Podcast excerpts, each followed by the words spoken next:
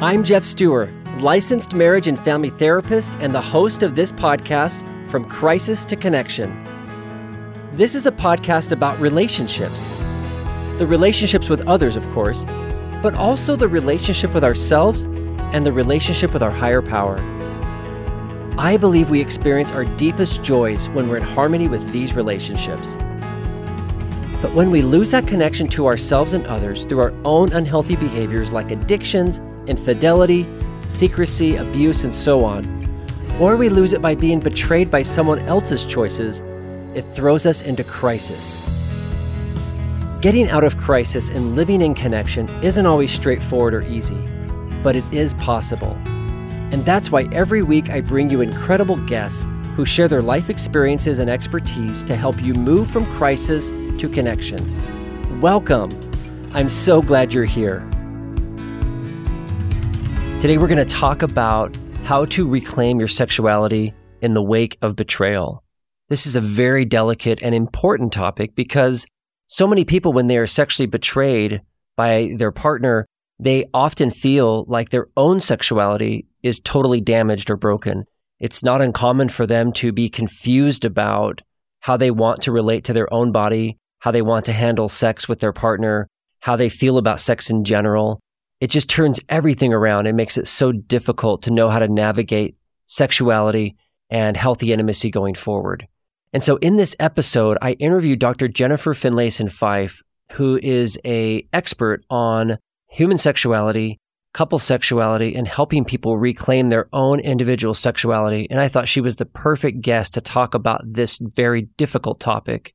Dr. Finlayson Fife has created many online courses. She's a relationship and sexuality educator and is a licensed clinical professional counselor in Illinois and has a PhD in counseling psychology from Boston College. And she does a lot of writing and teaching about these topics, and it's just a real thrill to have her on this podcast to talk about these things. We are going to cover what to do about sexuality in the wake of betrayal. So this episode can be perfect for people in all stages of the recovery process, whether you're just barely discovering a betrayal and you're trying to figure out what to do with your own sexuality and whether you should even be having sex with this person or if you shouldn't be, all the way to a couple who are now trying to figure out how to reintegrate healthy sexuality months or even years down the road. And oftentimes there are roadblocks and a lot of surprises and unanticipated stressors that come in the wake of sexual betrayal. And so I'm confident that in this interview with Dr. Finlayson Fife that we're going to be able to cover different aspects of your journey and hopefully be able to answer some of the specific questions that you have. Here's my interview now with Dr. Jennifer Finlayson Fife. Well, welcome to the podcast. It's so good to be with you today, Jennifer. Thanks for joining us. Yeah, thanks for having me. I'm curious, first of all, just when you talk about individual sexuality and just a person being a sexual being, what does that mean to you? I've, I've been curious how you would respond to that. What does that mean? Yeah, I mean, I do really think of us as human beings as inherently sexual. You know, just from even in utero, you know, babies yeah. in development are capable of sexual pleasure. And so it's just a fundamental part of being human. How we're in relationship to our sexuality has a lot to do with how we are related to as people, as children, how we think about ourselves, how we think about our strength, how we think about our our right to pleasure in our lives, for example. And so people can have very conflicted relationships with sexuality. I would even say most people on the planet do. Yeah. It's also a very vulnerable part of being human. It's really kind of at our core. And I may be wrong about this, but perhaps even more so for women because I think women are more biologically vulnerable through sexuality. And so I think that when someone is harmed in the sexual realm, it's a very deep kind of harm. So I think sometimes when I talk about we are implicitly sexual beings, for some people, they, I think, don't necessarily want that to be true because it's something they're trying to get away from mm. to limit the kind of harm or fear that they feel around it. Yeah, that's exactly my experience with it is that they don't want to talk about it and essentially throw the baby out with the bathwater. Yeah. And not embrace right. anything sexual, even in themselves. Certainly, Absolutely and I we know that like a lot of women are culturally conditioned, and I don't I don't know the the full truth about why this is the case, but you know, to be feel responsible for the sexual relationship. And right. so, so it, obviously rejecting that when there's been a sexual betrayal, but then again, rejecting themselves as well. You see that happen a lot. Yeah, absolutely. I mean, it, it depends a lot on how a couple or an individual has made sense of their sexuality. But I think a lot of women do feel a sense that it's part of the marital sexual debt, in a sense, to be the sexual partner, to be the one responsible for their spouse's sexual well being. So, not all women, obviously, but some women really enter into that agreement with that idea. The betrayal then feels especially damaging because there's this feeling that I wasn't enough. But also, it's very difficult because it's such vulnerable territory, even in the best of circumstances. When there's betrayal and the exposure of a willingness to be dishonest in this realm, the desire to shut down this part of oneself altogether is very high and has a meaningful sense to it. Right. So, but so it's, but often for people who've already had an arm's length relationship to their sexuality, it's very punctuated. It kind of reinforces all the most damaging meanings. And so it actually kind of exacerbates a problematic relationship to sexuality in their response to the betrayal. Mm. Yeah, which is diagnostic in a sense. I mean, for for someone to recognize that they're I mean, would you say that they're that the strength of their reaction to the betrayal and, and this, you know, the sexual reaction to the betrayal perhaps uncovers their own relationship to their own sexuality? Or have you seen something it could. Different? It certainly could, and it depends a lot, of course, on what the betrayal exactly is. That's you know? totally fair. Yep. Yeah, that's yeah. totally fair. Can you go back on something you said? I've never heard, I've never even heard that phrase before, but it it rang so true to me. Mm-hmm. The idea that that women come in with a belief around sex being some kind of a marital debt. Yeah. Can you say more about I, that? That's such an interesting concept to me there's all i do want to sort of qualify i think there's a men's version of caretaking of women through sexuality that can be problematic for yeah, men which yeah. we can talk about at some point but i think a lot of women especially the group of women that i work with coming from religious cultures that are more male centric around sexuality there's this idea you know often the women i work with were told by their mothers on their on their wedding day you know never say no Otherwise, he'll go to porn. Otherwise, he'll be unfaithful. Kind of, he's supplying you economically and he's putting the roof over your head. And this is your job is you supply him with sexuality. And so there's this kind of implicit contract around sexuality as a service as opposed to an act of intimacy. Mm, like it's transactional. Yes. Yeah. Exactly. Well, and that that really does punctuate then I think like you said the the betrayal or you know the sexual betrayal in the sense of my offering, my debt, my, you know, my part of the deal clearly wasn't enough. Mm-hmm. Right. That's where that exactly. gets so wounded. Absolutely. And also, yeah, that I sort of was expecting you to be the one who offers me safety, offers me a path in life. So there's an inherent dependency in that model. And when that gets exposed by the betrayal, that you aren't the good guy, you aren't the source of safety, you aren't the source of protection, you in fact could harm me and harm me in this very intimate way, it's extremely disorganizing. Mm-hmm. Because you want to trust that person, at least a lot of the people that I've worked with around this, they're very upset in part because they no longer have the source of safety in a in a complex world that they had imagined before that. And so it disrupts, they want very much to trust because they want that sense of security again. And I don't blame them for that. I mean, that certainly makes sense. But the exposure is an opportunity to grow into a deeper relationship to what is true, a deeper relationship to oneself, and possibly a better marriage. But often the betrayal itself is so disorganizing that it either breaks the marriage or it, it re-solidifies in a kind of higher contempt and higher distanced form. Yeah. Yeah, no kidding. And and that can be a hard thing. You know, this is the work that you and I both do. I mean, this this is a hard thing for couples to navigate their way out of because it involves like we're talking about in today's episode here, your own individual sexuality and reclaiming that first or as part of this bigger reclamation with the relationship. And that's right. And I mean, that's a lot to ask. It's that's a lot of work. It is. And, you know, the thing about crises in life is that they are, in some ways, both the thing that can push us down when we were already maybe struggling, but oftentimes they are also the thing that allows you to really change something, address something, shift something. And these are very challenging moments. So I feel empathy for people who are going through that kind of crisis because you think it really could break you. But oftentimes when people realize, look, my spouse and I have been buying into a system around sexuality, around who we each are as individuals, about how we are as a couple that is broken. It's not working for us anymore. We want something better. And so that explode implosion becomes mm-hmm. an opportunity to recreate a stronger relationship to one sense of self. I've been depending on him. I've been asking him to give me a life. I was working with a couple last night where she's saying, you know, I just kind of hooked my cart to your horse, and he was trying to be the best horse out there in the sense of superhuman. Okay. And then when she kind of saw this was driving resentment on both sides, that it was breaking apart you know, she's trying to figure out how do I kind of stand in my own strength and not throw it away? And how do I, he, was thinking, how do I hold on to my sense of self without needing to be needed all the time, without needing to be the strong one, without needing to be the supposed, you know, voice of clarity in any, you know, given moment.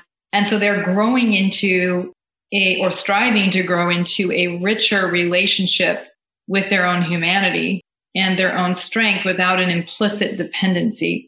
That as they're doing that makes them more trustworthy people, but also people who can love out of desire as opposed to need for the other person's role to validate who they are. And so yeah. it's hard work, but it's very meaningful work. And it's really the work of human development. Yeah, no, I love that. I love that. And it, and it really, to me, it goes beyond maybe even what the natural reflexes of healthy attachment are, right? Which yes. is the drive to bond and feel secure with another person. But then it seems like on top of that, which we can't escape or undo, that's just part of how right. we're wired as humans. But on yes. top of that, then we start dressing that up with a bunch of rules about right. how they're supposed to show up for us. And we that's basically right. surrender our own independence or our own humanity, as you put it, in the name of dependency, because it is a that's good thing to a certain degree, but it also needs to be balanced with that individuality and not as as I think Harriet Lerner says, deselfing and right. and becoming a script or a role or a part, a player in this drama. So really reclaiming your own individual sexuality and again using the crisis of betrayal, which I think is something you would never wish on anyone, but here we are, right? If you're listening to yeah. this and you're dealing with this, you do have an opportunity in front of you and it really does come by almost sort of deconstructing or at least challenging or, or understanding the organization that's been set up. And a lot of the times, completely subconsciously through conversations with your grandma or right. family culture or religion or these other things that's that right. just teach us how we're supposed to behave in intimate bonds. Exactly. And, you know, a lot of times working with couples, I will say, you know, you deserve some compassion for yourselves because I yeah. don't know how you could have done it differently than exactly the way you did it. I love that. that you know, you just walked right into the system that you had learned from your own family. Yeah. And the crisis is valuable. I mean, we use that language in church culture and, you know, that kind of those are trials that, yeah. but I think sometimes we don't really believe it. you know what I mean? Where I think the crises of, of these moments are a shaking up of the system. They're an exposure of the system that's been operating and an opportunity to evolve and be better. Oh, it's a rebirth. And I, yeah. I think it's nobody welcomes it, but, but I think what you're saying, and I, I agree with you, is that, that we shouldn't be so afraid of it and run from it. Yeah. And go back yeah. to the status quo and try and that's, reclaim something that probably should have never been built that way in the first place. That's right. A, a shaky foundation. And we're, we're right. really tempted to go and try and believe in that foundation again when we need to move forward. So, how would you say, just in terms of zooming out for a second, you know, looking at sexual betrayal, individual sexuality, because obviously people with compulsive sexual behaviors or who have, cro- you know, who have lost their sexual integrity and crossed lines and broken commitments, covenants, and then obviously the the betrayed partner who you know passively sort of just gets all this dumped on her in most cases that I work with, him as well in some mm-hmm. cases. How does betrayal and going through the act, you know, secrecy, deception on the part of the of the betrayer and obviously the trauma of being betrayed, how does that impact individual sexuality? What's been your experience with that on both sides of that? I think what often happens, although I don't think it's what needs to happen, there becomes a much deeper ambivalence about sexuality itself. Okay. It's almost easier to blame sexuality than to look at the individuals and how they've been in relationship to their sexuality or what the relationship to one's sexuality is expressing about the individuals in that fractured partnership. And so sexuality is an easy scapegoat. And sometimes we hear this in the language of sex addiction programs and so on. I don't personally deny that there's a problem, but I often think the focus of some of these programs is sexuality as the corrosive force as opposed to people's development and how they're in relationship to one another, how they're in relationship to their own integrity, and how they're in relationship to sexuality. Because the goal is not to shed oneself of one's inherent sexuality, but to create an honest, peaceful relationship with your sexuality and with those you have a responsibility to. So I think it's easy to just shut it down. And sometimes what happens is people will either go to their to their respective programs. And I, I may be being unfair, so I know that this is not every program, but an easy place to find reinforcement is in your respective brokenness. And so it's a way of kind of finding a brotherhood among other people who've been compulsive around sexuality, but you're keeping your arm's length from sexuality as a way of managing the compulsivity, or you're going to your betrayal group, but in some ways reinforcing the powerlessness of who you are and the ways that sexuality has been destructive. And clearly there is some value in that collective understanding. And clearly there's value in understanding what went wrong. But I think a, a, a risk can be that people don't use it as an opportunity to grow into a stronger, more capable person, able to create goodness through their sexuality or to create a better kind of relationship or for the woman who maybe has been betrayed to get clearer about her own radar how maybe she's been complicit in being I'm not speaking for every woman in this in this example, of course, but mm-hmm. some women who recognize that they've been somewhat complicit in their blindness to who their spouse is and the limitations he may have. Also, maybe not taking deeper responsibility for themselves and their happiness in life or their relationship to their sexuality, being too dependent or passive in that sexual relationship. So that while they don't like the power that the husband has had, for example, there's also been a way in which they've taken a kind of safety in it that has worked against them. So, you know, while people can just solidify into a broken position in a way, there's many people who use these opportunities to say, wait a minute, I've got to face how I've been functioning in too weak of a way, and I want to be stronger and clearer headed and wiser and, you know, my goal in helping a couple who's been through this is not necessarily to keep them together as a couple or not necessarily to get them having sex again. My goal is to help them both grow into people more capable of trustworthiness, more capable of discerning trustworthiness, people more capable of being at peace with their sexuality and creating goodness in their lives and in their couplehood. Because then you're really choosing something that's good for you. Yeah, I love You're that. Creating something much better. Yeah, that's so beautiful. I love I love the way you articulate that. And I yeah, I agree. I think there's lots of places we can hide from ourselves. Yeah. Whether that's in the marriage pre-betrayal, right?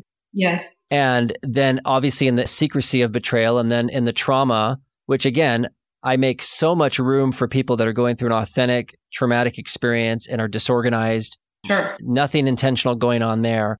But then there becomes a decision point, like you're saying. There becomes a choice.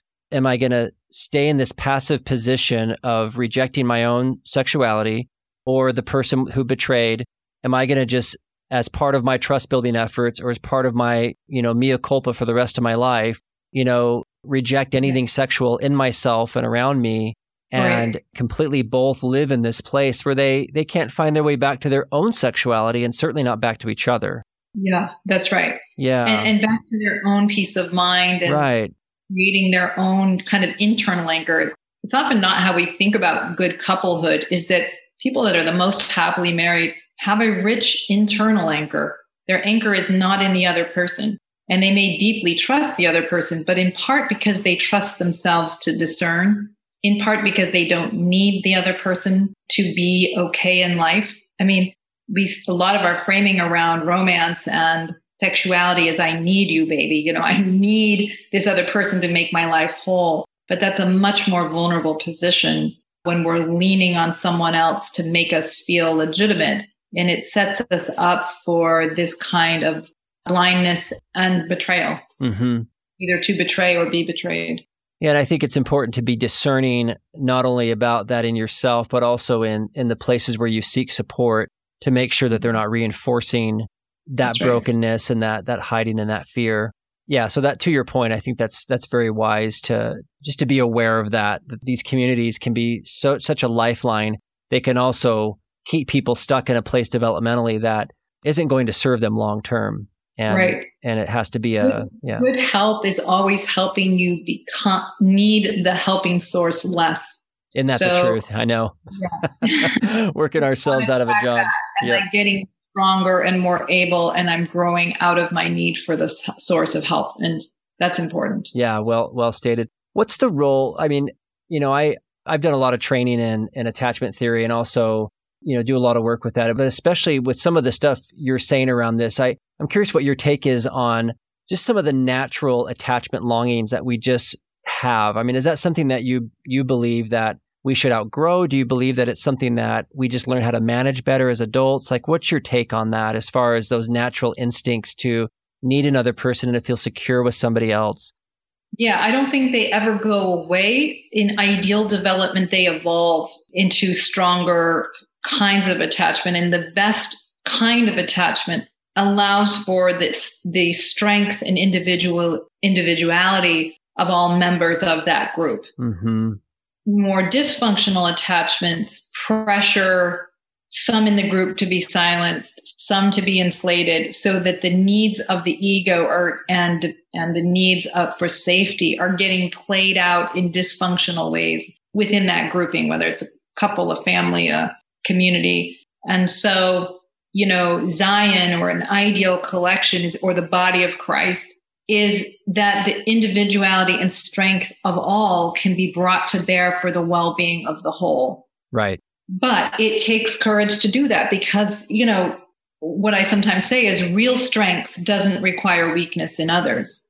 But a lot of people want to feel strong by pushing down on the people around them. And this happens in marriage a lot and often instinctively and unwittingly you know, I want to marry somebody who's dependent on me, who needs me, because then I'll have the upper hand and I won't feel vulnerable.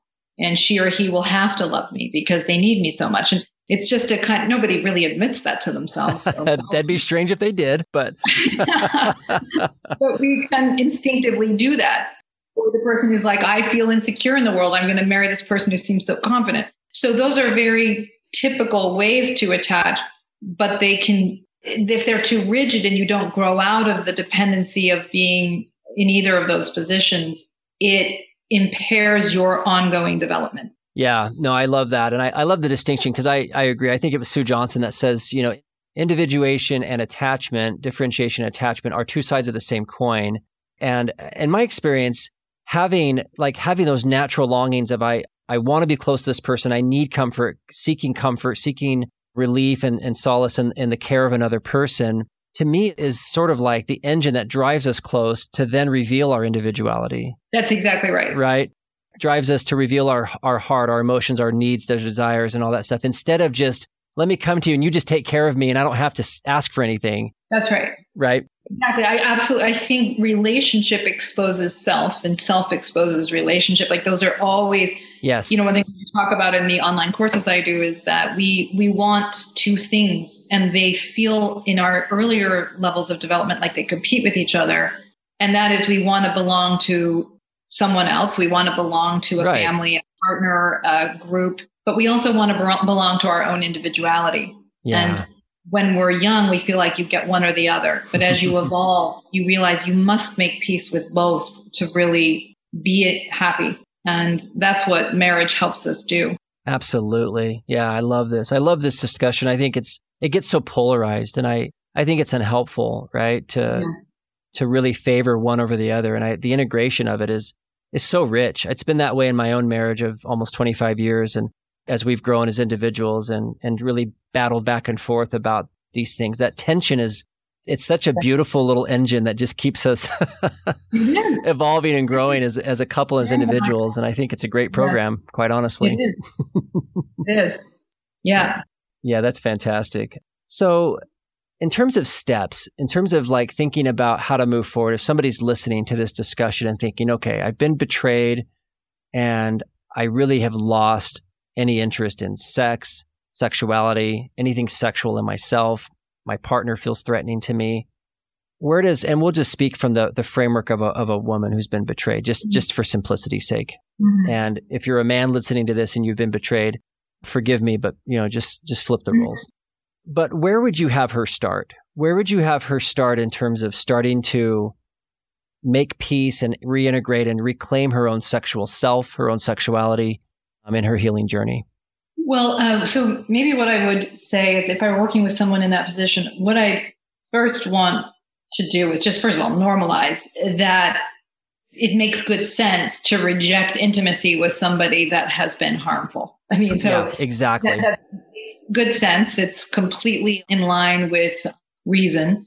And so, but let's say that they're feeling like, okay, maybe he's reestablishing his credibility. Maybe yep. he's becoming safer, but I still am really at arm's length with sex. And sometimes I do it because I just don't want to look at porn or go, you know, out and, and find someone else. So what I would want to do is kind of help them think through why am I rejecting it? Because there's a sanity in it. Okay. And the more you can get it explicit, the more you can start to look at what is this exposing about what I believe about myself, what I perceive about this marriage. So, is it that I have never liked sex and I've never had any relationship to it? There's so many different scenarios here. I'm trying to think about how to be helpful, but you know, is this about I've never had it and now I especially want nothing to do with it? I've always been afraid of sexuality. Now it feels even scarier to me but I think my tr- husband's become more trustworthy. That's sort of a different course of kind of growth mm-hmm. than I actually do like sex, but I don't trust my husband. I'm having a hard time discerning if he's trustworthy. He does untrustworthy things still sometimes, or I, maybe I'm just paranoid, but I can't map my spouse well enough to know if this is really a safe place to reopen. Mm-hmm even though I don't dislike sex and I but I just don't want to be sexual with him that, that's a different course of action it's looking at what's happening in the marriage and why is she feeling untrusting there's been many iterations of this of course there are people that you know maybe have a a comfortable enough relationship with their sexuality but they've never brought themselves fully to the marriage to the sexuality of the marriage it's always been more in response to him. And maybe he's even become more trustworthy for real. Mm-hmm. But they're afraid to kind of step into the exposure and the kind of greater intimacy of really engaging a mutual relationship. And so while a betrayal like this requires growth, of course, on the part of the betrayer, often what is not visible until the betrayer has kind of dealt with themselves is how much it, it requires growth on the part of the betrayed yes. to create something qualitatively different. And once the spouse has become more trustworthy, that's when the rubber hits the road and you kind of have to look at like, do I, it's easier to be like, well, I don't trust you and I don't trust you yet. It's an easier place to go than, wow, I'm really, I've liked hiding. I've liked being just in a more dependent or responsive position than to actually step up and create something more mutual and stronger. So my long answer here is looking at why am I rejecting it? What's it telling me about me? What's it telling me about my spouse? What's it telling me about what needs to be addressed here? Uh, rather than I don't know, I just don't have a desire. I mean, that's a that's a way to hide, kind of. Yeah, rather exactly. Than, okay, I don't, fair, but why not? And what's it about? Because then you know sort of what to work on. And the, the lack of desire is often the canary in the coal mine. So it's significant and it doesn't mean the woman's broken, right? I mean, a lot of times people think, oh, the low desire person is the impaired one, the high desire is the functional one. That's just absolutely not true, right? It's often good judgment that the low desire one does not want sex. But you want to use that information to discern why not and what can we learn from it. Yeah, I love that. And, I, and it wasn't too long of an answer because it's a complex question. Like you said, people yeah. can be starting from different places. In our case, using a woman as an example, if she's coming from a place where she's got sexual trauma or there were sexual scripts in her family growing up, or there's just all these rules around it, and she's never looked at those, and then there's yeah. a sexual betrayal, you know, the starting point is not going to be the relationship. Right. It's just, exactly. it just is not going to be there. And if there's pressure to have sex, you know, if there's pressure to get that back online, that's where she has to look at it and say, you know, am I willing to keep doing this in this way where I basically have to, you know, ignore all these other, all this information that just came up for me that I right. haven't looked at? I that's think, yeah. Yeah. And if it has never belonged to you, I right. mean, this can impair your ability to be capable of intimacy if sexuality has never been yours. Right. And so, piece that really matters to be capable of loving through your sexuality. And I have I have so many again, I, I work mostly with betrayed women and men who who are unfaithful, but I often ask the men that I work with, I'll say, Do you really want to be making love to somebody who's really not in the room? Who's completely deselfed, who's completely checked out, you know, and I put it that way, virtually every guy is just like, uh, no, that sounds horrible. Am I doing that? you know, right. Well, yeah, you got to look at how you might be reinforcing that and pressuring her to not look at herself That's or get feeling threatened by that when she wants to like speak up and reclaim her own sexuality. So there is a team effort here in terms of creating conditions and space That's where right. they can each grow and there's permission to do that. Absolutely. And one of the really challenging things is that, you know, I've never spoken to somebody who's in if they're the higher desire person uh-huh. that doesn't long to be desired. Right. That's what that's usually what's driving the whole struggle is i it's not so much about frequency is it about do you want me? Responsiveness. desirable? Totally. Right exactly. Do you like the idea of being close to me? And so yeah. I never had a high desire person say that they didn't want to be chosen and wanted. Exactly. But people's behavior is often they've got another agenda that they don't fully track, which is they want control more than they want to be chosen because it's so scary to not be wanted back, to not be chosen, to feel that this person doesn't desire me. And what does that mean about me? And what does that mean about what we can be as a couple? And so a lot of times people will pressure to sort of get the reinforcement of the lower desire person having sex but they never feel wanted because they went and took the control in it. Mm-hmm. Do, do, you know what I mean? Like it's like yeah. rather than really let that person have a choice, which makes the higher desire person uncomfortable. But in reality, it also make, can make the lower desire person uncomfortable because now they're more in a position that they have to show their cards and choose one way or the other. And it's easier to say, well, I did it because you're always pressuring rather than I want you or I choose you or exactly. here I am. Yeah. Mm-hmm. Yeah, exactly. Yeah. So reclaiming sexuality, you know, obviously there's an individual journey part of it that I think it has to begin, even if I guess I believe, and correct me if you think yeah. something different on this, but I, I, what I'm hearing and what I've believed as well is that in order to really reclaim the couple sexuality, each person has to take, like you said, track and inventory and look at and understand their own relationship to their own bodies, to their own sexuality, their own yes. desires, their, you know, where they're hiding, where they're not hiding. Um, yes. There's just a lot of things to examine and look at. And to me, it's like how rewarding to have two people fully embodied, fully present, showing up for this really fun activity yes. that you know can be so rewarding for both people instead of having you know both people play out roles or one person subverting themselves to mm-hmm. another person or a role. Those just sound so dark and oh, depressing to me. And lonely ultimately. Yeah. Ultimately lonely and so feeling lonely. like there isn't i think people feel like love isn't really real in that frame because right. there's a kind of utility in it. Maybe there's a kind of safety or a role based marriage in it, but they don't ever feel the freedom of really loving and being loved through their sexuality. And, you know, I think that's what higher development allows and really facilitates is you start to have this experience of being loved and loving through your whole body. You know, and it's a it's a sacred marital ritual, really. It mm-hmm. is. It's mm-hmm.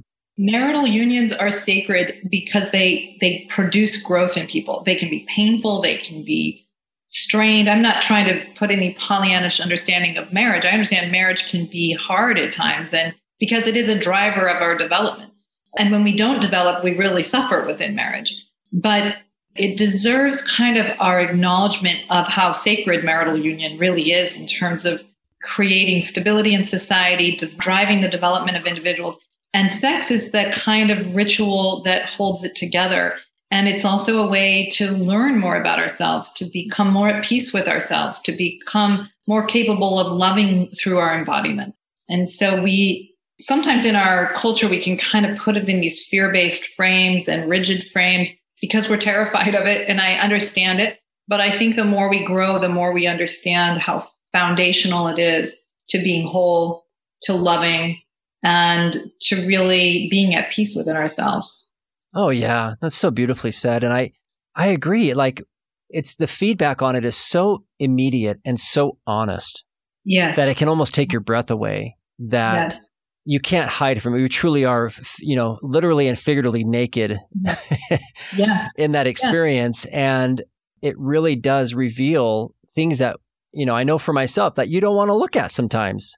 Yes. And it's really, exactly. it's really overwhelming, but it's also an invitation. And I, and I think because it's such a, such an accurate and honest barometer that, you know, that it, that we have to pay attention to it, you know, or, or otherwise I think, like you said, we, we stop developing, we suffer, we hide and yes. we're, we're lonely, which is just tragic. But sorry, did you want to say something about that real quick?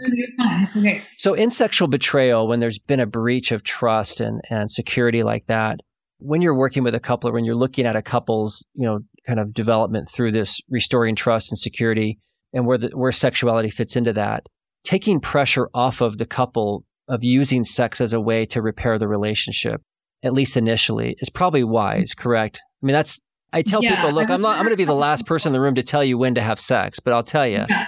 right? But I think you need to slow down and look at what purpose it's serving, right? Yes.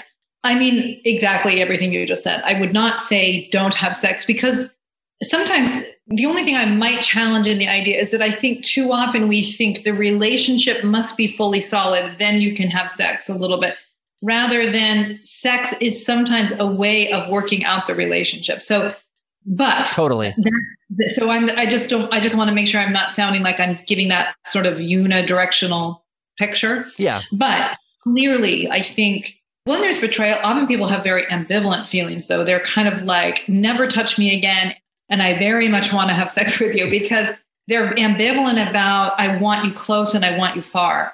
And so those confused feelings also have a lot of sense to them too. Right. That you want both things. I want you and I, I love you and I hate you. And mm-hmm. that's true and difficult. So, but yes, I think what I would definitely be trying to discourage is if you're having sex as a way of trying to keep him faithful or you're trying to kind of work out some kind of safety in this old bad way. I think if it's sort of repeating patterns that have been destructive, then I would definitely be pushing myself to not do them. Yeah. or, or talking to a client about not doing them because there might be a comfort in them, but it reinforces a narrative that keeps you stuck, a meaning frame that keeps you stuck. Well, and if you're ignoring your own signals in that experience, then right. your own development is going to be paused. That's right. And you don't trust yourself anymore. That when you're betrayed, the first place you have to reestablish trust is with yourself, mm-hmm. with your mm-hmm. own ability to monitor what monitor what's real, to not make decisions that are self-betraying, right? In the name of security or and that sounds easier than it is. I mean, it can be really tempting to want to just trust someone again that you have lots of signals telling you they're not trustworthy because you want so much for it to be what you want it to be. And if you don't act in ways that are trustworthy with yourself, you're going to have a very hard time trusting someone else. Yeah, and so so that individual, you know, reclaiming and healing your own sexuality starts with paying attention to I love the way you put it in terms of trusting yourself and not betraying yourself in terms of going into places that aren't safe or staying in something too long or um, that's right. there's so many ways that can show up.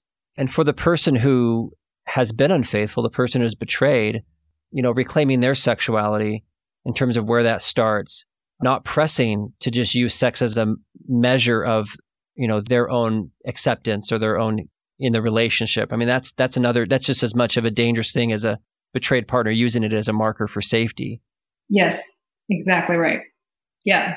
Yeah. And so just as we wrap up here, I mean, there's there's so much here. Obviously, we could talk for hours about this. It's just so endlessly interesting to me, and I hope our listeners just talking through this stuff because it really does hit close to home. It's it's our own growth, it's our own development, and it you know, and it weaves in and out of the bedroom, but it it's very much our lives in terms of coming together in close uh, proximity to someone we care about, especially if they've hurt us, and then how do we navigate that? There's just so much here that is That's just right. rich and beautiful.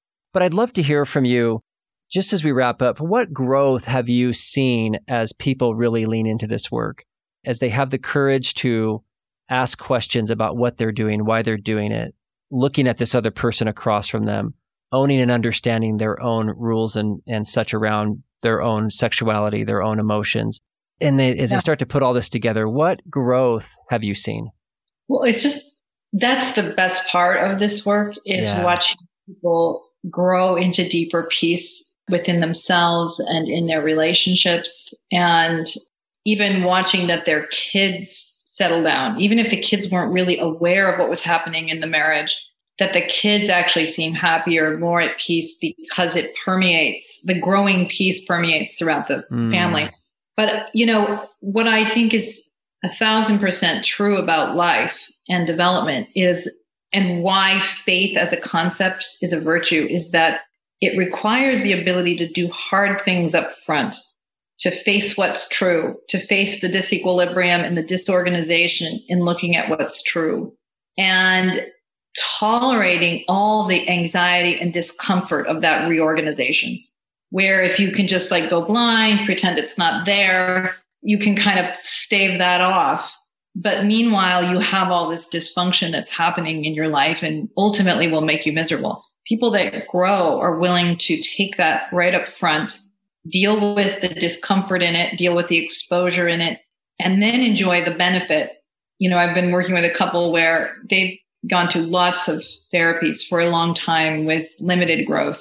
And they came to me, and in my work with them, I've had them doing this ritual at night that they you know, they've done some work to kind of be up to a position to be able and willing to do what I'm going to say next, but where they would every night talk about the ways that they'd been petty, destructive, hurtful to the other person during the day.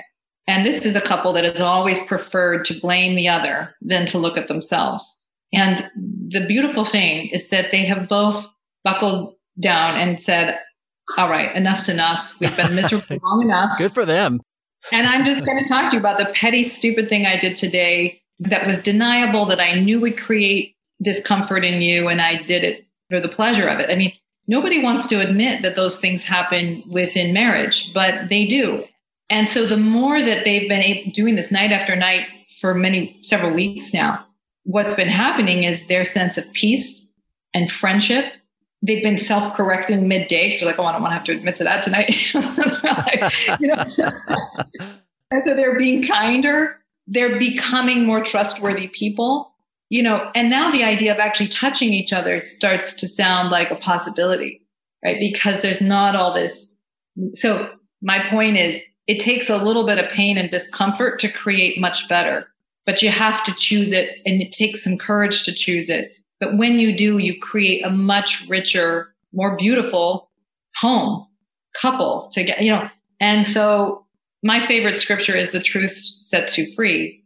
Oh, yeah. And you, I say sometimes the part they edited out was it makes you miserable first and then it sets you free. but, but it does set you free. And it does give you freedom, even though it, and it reorganizes you and it grows you up. But it's, uh, does take courage. Yeah, and marriage especially is the laboratory for that. Yeah. I mean, you just you can't really have designed a better system. That's right. For individual growth. And That's right. and then the, of course the benefits of it is that you have this couple entity as well that is just more than the sum of its parts. And it's just, it, exactly right. and it does so much good, like you said, across generations with children and, and yes. ancestors, neighbors. I mean, everybody. Just it's just a beautiful thing. Yeah, I, I, love. Yeah, I I love the way you put it, and and just your just your trust and your confidence in paying that cost up front, right? That it's worth yeah. doing that, and that we don't need to be afraid of that. Yes, exactly. Because boy, it when it starts or when you start to lean into it, and I certainly relate to this you keep thinking, I think I've made a horrible decision. exactly. Or I just admitted to this stupid thing I do, or, you know, yeah, now I've kind of showed my cards and right. Or the ancient right question of is there another way right is there some other way or father let this cut pass before me like we we all in our own humanity have this natural hesitation to do that work but on the other side of it like you said it's hard to measure like the good it, it does and how it feels. And so I, I, I love what you're saying. Yeah. Fantastic. Yeah. So how can people find you? Uh, so my website is just my name, which is finlaysonfife.com. And then I have their free podcasts and online courses that I do for couples and individuals around sexuality and, and intimacy and their emotional and sexual relationships. And then I also, you can find it all there. I have an Instagram. I, handle, I also have a Facebook group where I do live instruction every month for free for people that are in the group. So, oh, fantastic! Yeah. Lots of ways to get your materials and your support. Yeah. And yeah. Uh, yeah, thank you so much for the fantastic work you're doing. You've had a huge impact on so many people that I've worked with. And I've certainly benefited tremendously from your wisdom and your experience and just your courage. So thank you so much for all you're doing and also just taking some of your time today to be with us. Thank you. Thanks for having me. You can learn more about Dr. Jennifer Finlayson Fife at her website, finlaysonfife.com. I'll put a link to it in the show notes so it's easy to find. She's got a lot of great relationship courses and coaching and a blog and podcast episodes and even a free Facebook group where she answers questions. So go check her out. Thank you again, Dr. Finlayson Fife, for joining me on the podcast. You're a fantastic resource, and it was really great having you here. Also, if you love what you're hearing on the podcast and you want to keep learning, come follow me on social media. I've put links in the show notes on Instagram and Facebook. And also on my website, I have lots of great resources there online courses and my weekly relationship column and past episodes of this podcast. There's all kinds of great stuff over there at geoffsteurer.com. Love to connect with you, love to keep supporting you any way I can and I look forward to joining you in the next episode of this podcast.